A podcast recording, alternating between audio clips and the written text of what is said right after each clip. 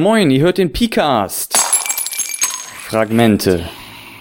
Eine lose Ideensammlung von Achim alias Pihalbe rund um das Thema Rollenspiel. Hallo, hier ist mal wieder der Picast mit einem neuen Fragment. Es ist heute der 25. August 2012 und letztens, um genau zu sein, gestern geisterte durch Google Plus mal wieder die Frage, wie sieht das eigentlich aus mit dem Würfeldrehen? Damit möchte ich mich gleich beschäftigen. Vorher habe ich aber noch drei Hinweise insgesamt. Und zwar Hinweis Nummer 1, beziehungsweise 1 und 2 kann man eigentlich fast sagen. Ich habe seit der letzten PCAST-Folge zwei Hörbücher veröffentlicht. Das erste ist Immer nur bei Nacht von Daniel Nagel. Das ist eine Horrornovelle. Da geht es um Cthulhuiden-Horror in den 1920er Jahren. Es geht um einen bibliophilen, vermeintlichen Selbstmörder. Und es geht um die Yith. Für wen das interessant klingt, der sollte einfach mal reinschauen, auf meiner Seite pihalbe.org nach immer nur bei Nacht suchen oder direkt auf shop.pihalbe.org. Das ist die Adresse von Pihalbes Webshop. Da findet man auch immer nur bei Nacht als Hörbuch von mir gesprochen oder auch als E-Book direkt zum Runterladen oder im Versand als signiertes Taschenbuch oder auch Kombinationen daraus. Das zweite Hörbuch, was ich veröffentlicht habe, hat viel mehr mit Rollenspiel zu tun. Das ist nämlich Impro-Spiel, wie Improvisationstheater dein Rollenspiel bereichern kann, von Graham Wormsley. Das ist im Original Englisch, heißt da Play Unsafe, ist ein ziemlicher Klassiker, was Rollenspieltipps angeht.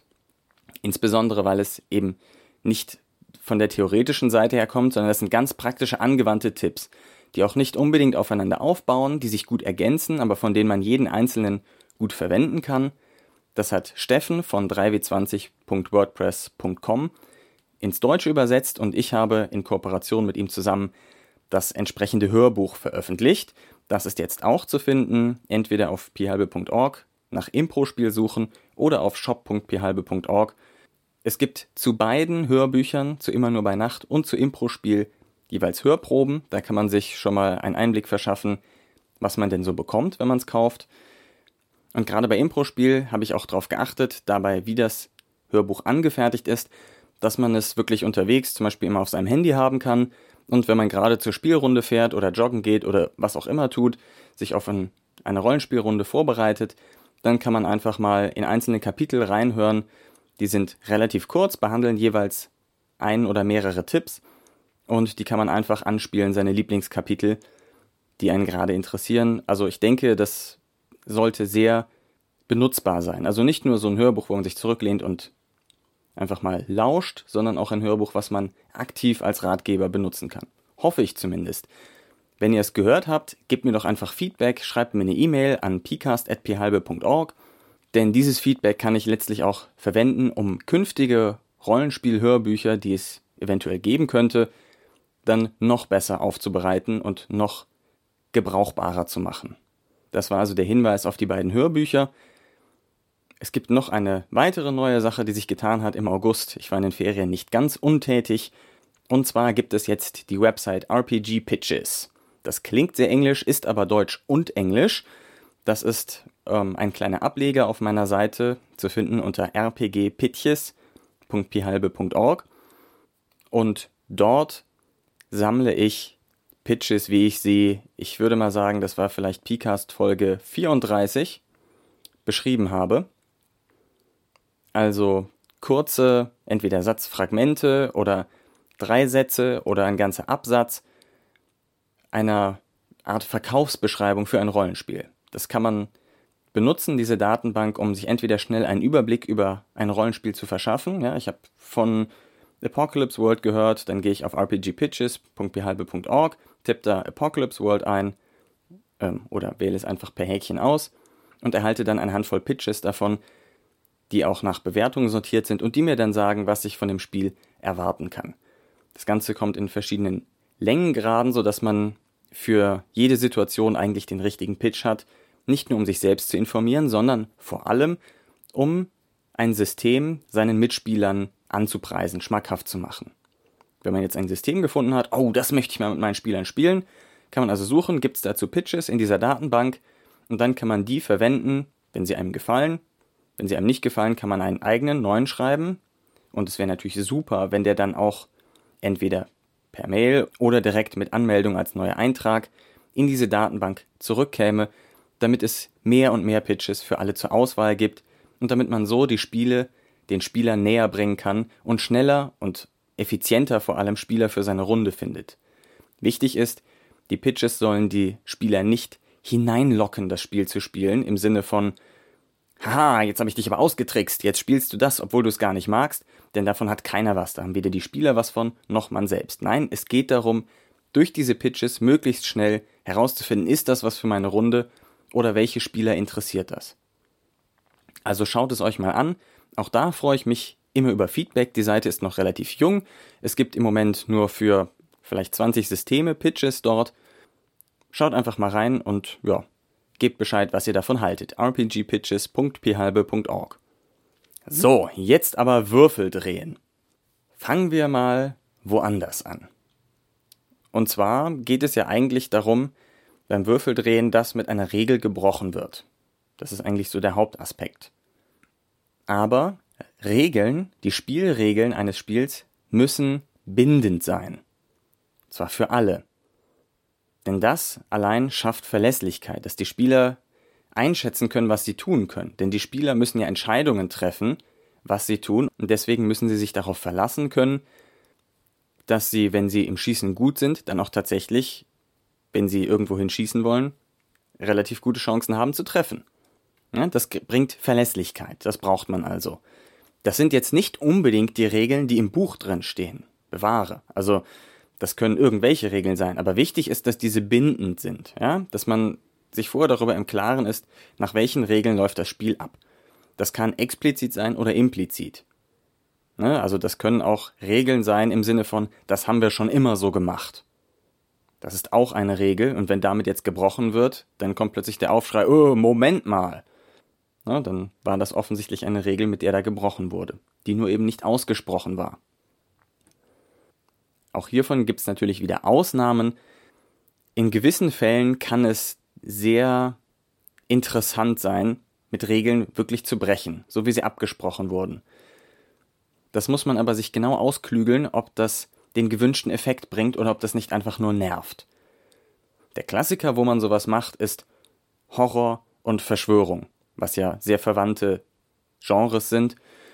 Und in diesen Genres ist ja die Hilflosigkeit der Hauptcharaktere ein Thema und das kann man natürlich, indem man plötzlich die Regeln umschreibt, sehr gut simulieren. Aber im Grunde, wenn wir jetzt so ein normales Abenteuerspiel spielen, sollten die Regeln bindend sein, damit die Leute sich darauf einstellen können, was denn nun gilt.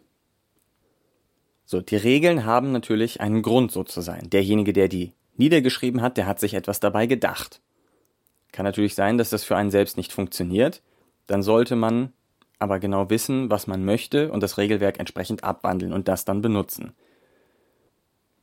Außerdem, wenn man sich klassische Rollenspiele anschaut, sowas wie das schwarze Auge und ähnliches, dann kann man meistens wählen, wann man die Regeln engagen möchte, wann man mit den Regeln interagieren möchte und wann man eigentlich nur lieber erzählt. Wobei ich mit Regeln jetzt meine wirklich der, der harte Crunch-Faktor, ja, also das die Zahlen, die da benutzt werden, Eigenschaften, Talente, Trefferpunkte, Schadenspunkte und so weiter und so fort.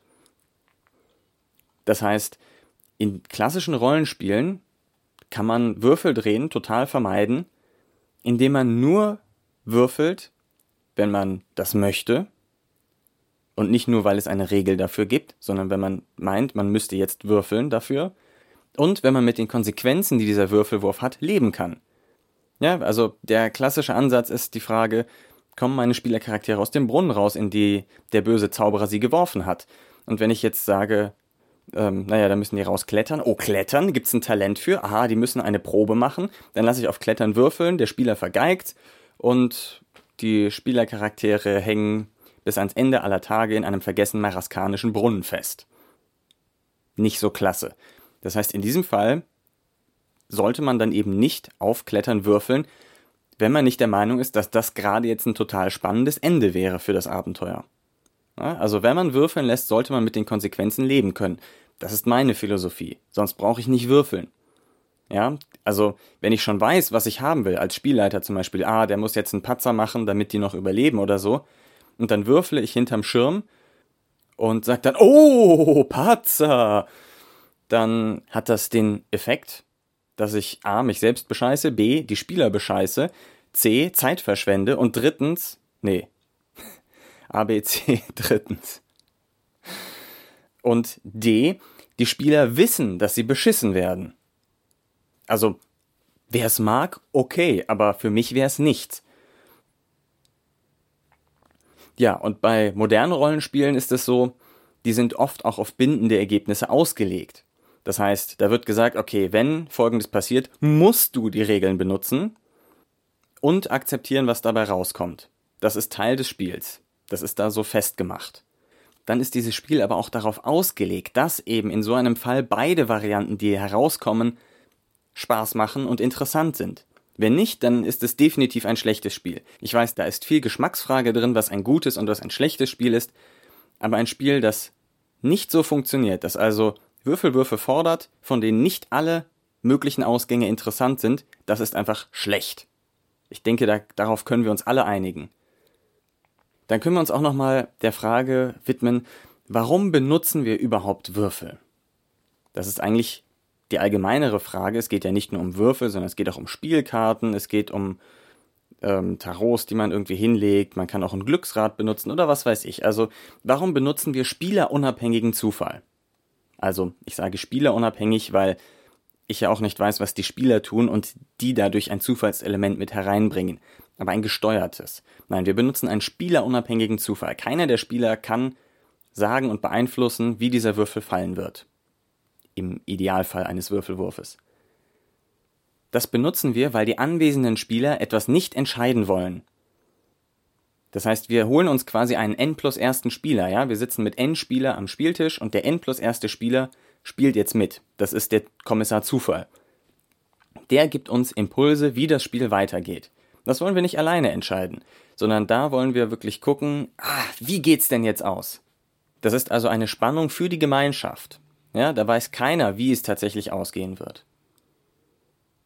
Und wenn man einen solchen spielerunabhängigen Zufall verwendet, dann sollte man ihn auch ernst nehmen. Warum benutzt man ihn sonst? Also sonst kann man sich die Mühe auch sparen. Außerdem hat es dann, wie gesagt, diesen unerwünschten Nebeneffekt, dass die Dinge so pseudo-zufällig tatsächlich willkürlich gemacht werden. Ähm, und davon halte ich ehrlich gesagt nicht so viel. Also vor dem Würfeln oder einer ähnlichen solchen Aktion darüber nachdenken, ob es nun wirklich Sinn ergibt, an dieser Stelle diesen Zufall mit hereinzubringen und ob man mit den Ergebnissen, die dabei herauskommen, leben kann. Ansonsten sollte man nicht würfeln.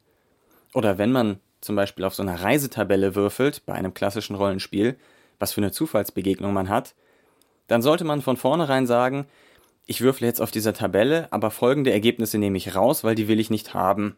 Und mit dem Rest kann ich leben und dann kann ich darauf würfeln. Aber wenn ich sage, oh, jetzt haben wir hier mitten in Andergast den großen roten Drachen gewürfelt und unsere Spieler sind noch Stufe 1, Mist das finden wir jetzt alle doof, weil wir alle sterben und gerade zwei Stunden für die Charaktererschaffung gebraucht haben. Da sollte man solche Dinge von vornherein ausschließen, aber den Würfelwurf dann eben ernst nehmen. Was an der Stelle auch hilft, um solche überflüssigen und nervigen Würfelwürfe zu vermeiden, ist das Konzept Let it ride. Also äh, lass laufen. Äh, klingt nicht so gut im Deutschen. Let it ride heißt, wenn schon einmal für etwas gewürfelt wurde, wird diese Entscheidung nicht mehr hinterfragt. So lange, bis sich die Situation grundlegend geändert hat. Also zum Beispiel, wenn ich einen Einbruch versuche, dann würfle ich und kriege raus, schaffe ich nicht. Solange sich die Situation des Einbruchs nicht grundlegend ändert, darf ich auch nicht nochmal würfeln. Es gilt das alte Würfelergebnis. Wenn ich die Situation jetzt grundlegend ändere, ich komme mit neuem Equipment an oder ich habe vorher jemanden überfallen, der eine Zugangskarte hat oder was auch immer, dann ändert sich die Situation, dann kann nochmal gewürfelt werden. Bei uns klappt das ziemlich gut in der Spielgruppe. Besonders solche Spiele wie Apocalypse World und Burning Wheel und noch ein paar andere, die mir gerade nicht einfallen, die bringen einem diese Konzepte näher. Dass man also eine einmal getroffene Entscheidung von einem Würfel gelten lässt und dass man nur entscheiden lässt, wenn tatsächlich beide Ausgänge interessant sind. Das ist das wichtige Konzept, das man sich merken kann und dann braucht man überhaupt kein Würfeldrehen mehr. Dann kann man diese ganze Debatte, ob das gut ist oder schlecht ist, total umgehen, weil man es einfach nicht mehr braucht. Und so machen wir das bei uns in der Spielrunde und ich bin extrem zufrieden damit, wie das läuft bei uns. Gut, nach diesem kleinen Essay danke ich euch fürs Zuhören. Macht es gut. Bis die Tage. Wir hören uns. Fragmente. Analogspieler.de Spiele auf die Ohren.